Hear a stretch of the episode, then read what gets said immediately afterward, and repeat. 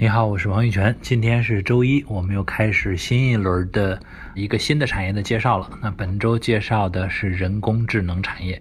一说人工智能，你肯定会说了，人工智能是未来的巨大的风口，这还用你说呀？连杨澜都说了。那我想跟你说的恰恰是，连杨澜都说了的科技领域还能是风口吗？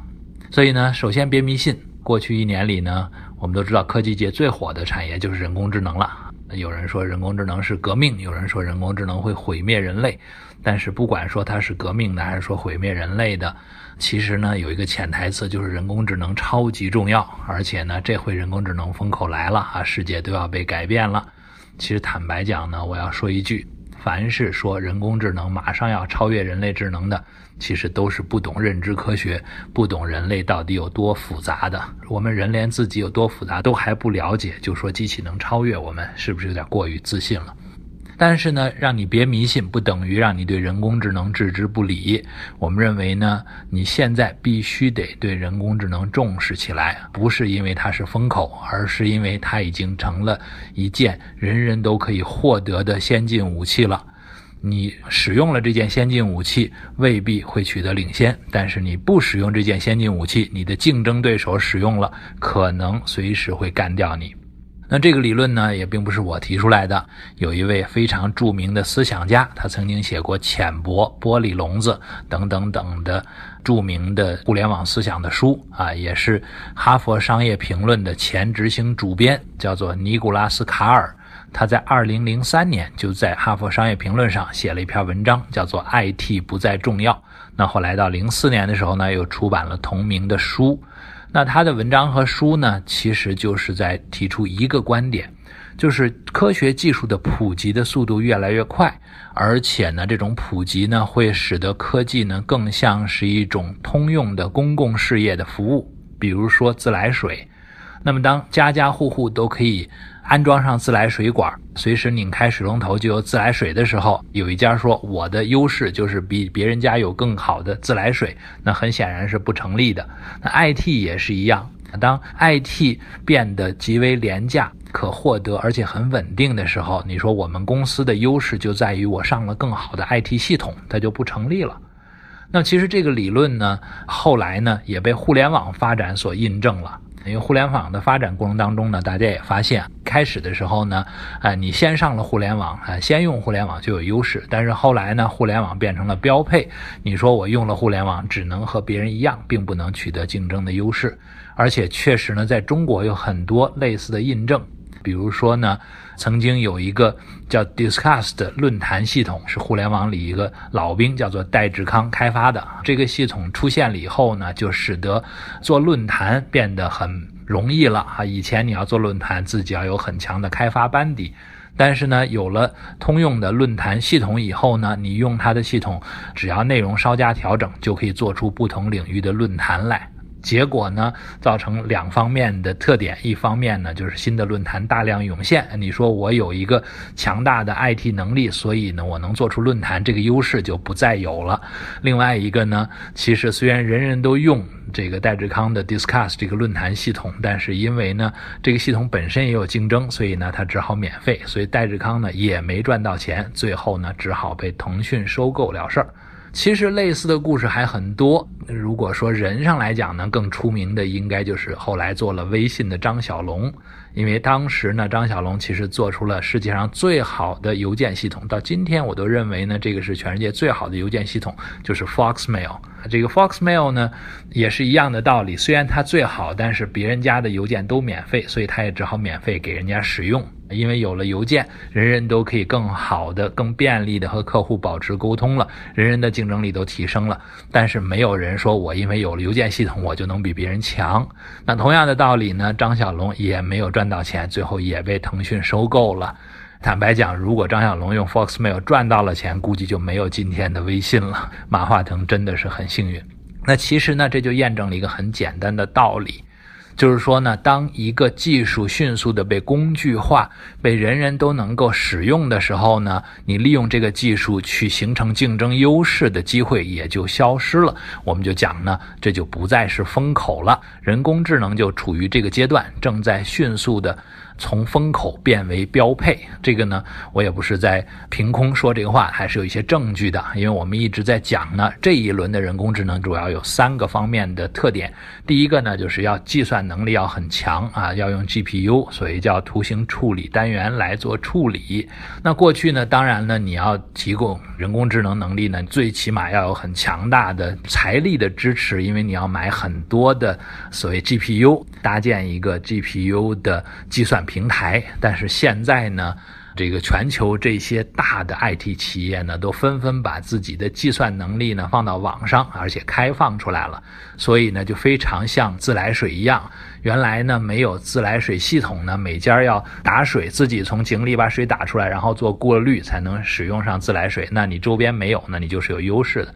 但是现在呢，有了云计算啊，有了开放平台，你不需要自己去打自来水，你只需要能够接入互联网，就能享受到啊，像谷歌啊、像 Facebook 这样的公司提供的最强大的计算能力的支持了。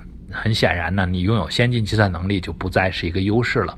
第二一个叫算法，算法我们讲呢，首先呢，本来这个人工智能算法就是开源的，而且呢，随着它的迅速的扩散，变得越来越开源，越来越通用。比如说呢，谷歌就开源了自己的人工智能的开发系统，叫 TensorFlow，当然是为了配合它的 TPU，叫 Tensor Processing Unit，也是我们简单理解成人工智能的处理的硬件。那么，由于它开源了这个人工智能的开发系统，就造成很多不懂人工智能算法的人也可以调用很多人工智能的复杂的处理方法去做人工智能的开发。这个呢，和我们之前说的互联网是一样的，就大量的原来需要有专业技能才能实现的开发，这个门槛降得越来越低，可以被越来越多的普通人所掌握了。当然，最后一项呢，始终还是个门槛儿啊，就是数据。但是你会发现有一个区别，当算法和算力都不再是门槛的时候，唯有数据是门槛的时候呢，有数据的人才有竞争优势，而懂人工智能、没有数据的人呢，就不再有竞争优势了。那带来的结论是什么呢？就是不是人工智能的创业公司去和拥有数据的公司去合作。而是拥有数据公司的企业雇人来做人工智能相关的开发，我的数据才是稀有的，我为什么还要和人家合作呢？我不如干脆雇人来帮我干活就好了，那肯定就不再是创业机会了。所以呢，我们不是故意因为名人都说这是机会而说的啊，确实现在机会呢应该已经慢慢过去了。但是呢，虽然说机会过去了，不意味着我们不要重视它啊。一方面呢，是我前面讲到过哈，因为。人工智能确实是已经变成了标配了，你不掌握，你的竞争对手掌握，你就有劣势了。所以呢，不是因为要取得竞争优势而掌握人工智能，而是因为不要被人家落下，不要被竞争对手超越，你也被迫要掌握人工智能。从这个意义上讲呢，人工智能变得是我们每一个人都需要了解，尤其是要了解它的使用方法的。了解使用方法这块呢，又需要唠叨两句了，因为它的使用方法确实和传统的 IT 的使用不太一样。传统的 IT 很简单，买来用就好啊，相当于你买一个电脑回家使用就好。但是人工智能呢，现在确实也能够被你买来就使用，但是买来就用的效果不是最佳的，因为我们说呢，现在人工智能的原理啊，不是传统的 IT 原理，它有点像教孩子的原理，你需要花时间来培养。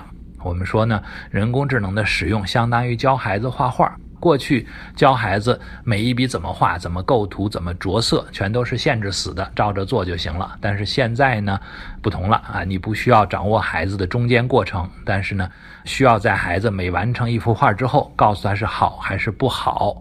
只要你的判断好坏判断是足够好的，经过一段时间呢，孩子就能成为世界级的大画家。但是需要注意的是呢，必须要给孩子成长的时间。不管这孩子多优秀，在你刚刚让他画画的时候，他画出来的都一定不是最棒的。要给他时间成长。那这个呢，我们说呢，就是符合。著名的科学哲学家托马斯·库恩的理论啊，他有一本书叫做《科学革命的结构》，他就介绍呢说，很多科学革命都具备叫做范式转移的特点。也就是说呢，对新思想的认知和老思想会很不一样。比如说，地心说是我们以人类为中心的，而日心说呢，人类不再居于世界中心了，太阳才在世界的中心。那人工智能也是一样，老的人工智能的范式呢，就是模仿式的，那么徒弟呢撑死做到和师傅一样好；新的范式呢是培养式的，能够培养出比师傅厉害的徒弟。但是呢，需要有好的师傅来带啊，所以呢，你要看看你的行业领域里面是否有足够的数据，这个数据操作以后是否有人能够做出明确的好坏判断，而且呢，是否有大量的重复劳动，如果有，那就是人工智能能够发挥的好场所。最后总结呢，今天我们其实讲了三点。第一点呢，人工智能呢是一场革命，但是革命的风口已过，现在呢机会已经不再属于革命者了，而是属于已经有资源的既得利益者了。第二点呢，大家要考虑的不是参与革命，而是不要落伍。你参与的原因啊，不是因为你能超越别人，而是不要被别人超越。所以每个人都要积极参与。第三点呢，要适应这场革命呢，需要范式转移，从教机器做事儿。变成呢，机器做事儿，我们找专家来给评判。从让机器复制最好的工人，到让机器通过学习比人做得好。当然呢，你需要付出足够的耐心和培养，就像养孩子一样。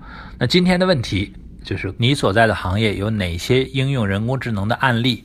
他们依靠人工智能取得了哪些优势呢？欢迎来和大家分享。我是王玉泉，你的全球科技前哨侦察兵。咱们明天见。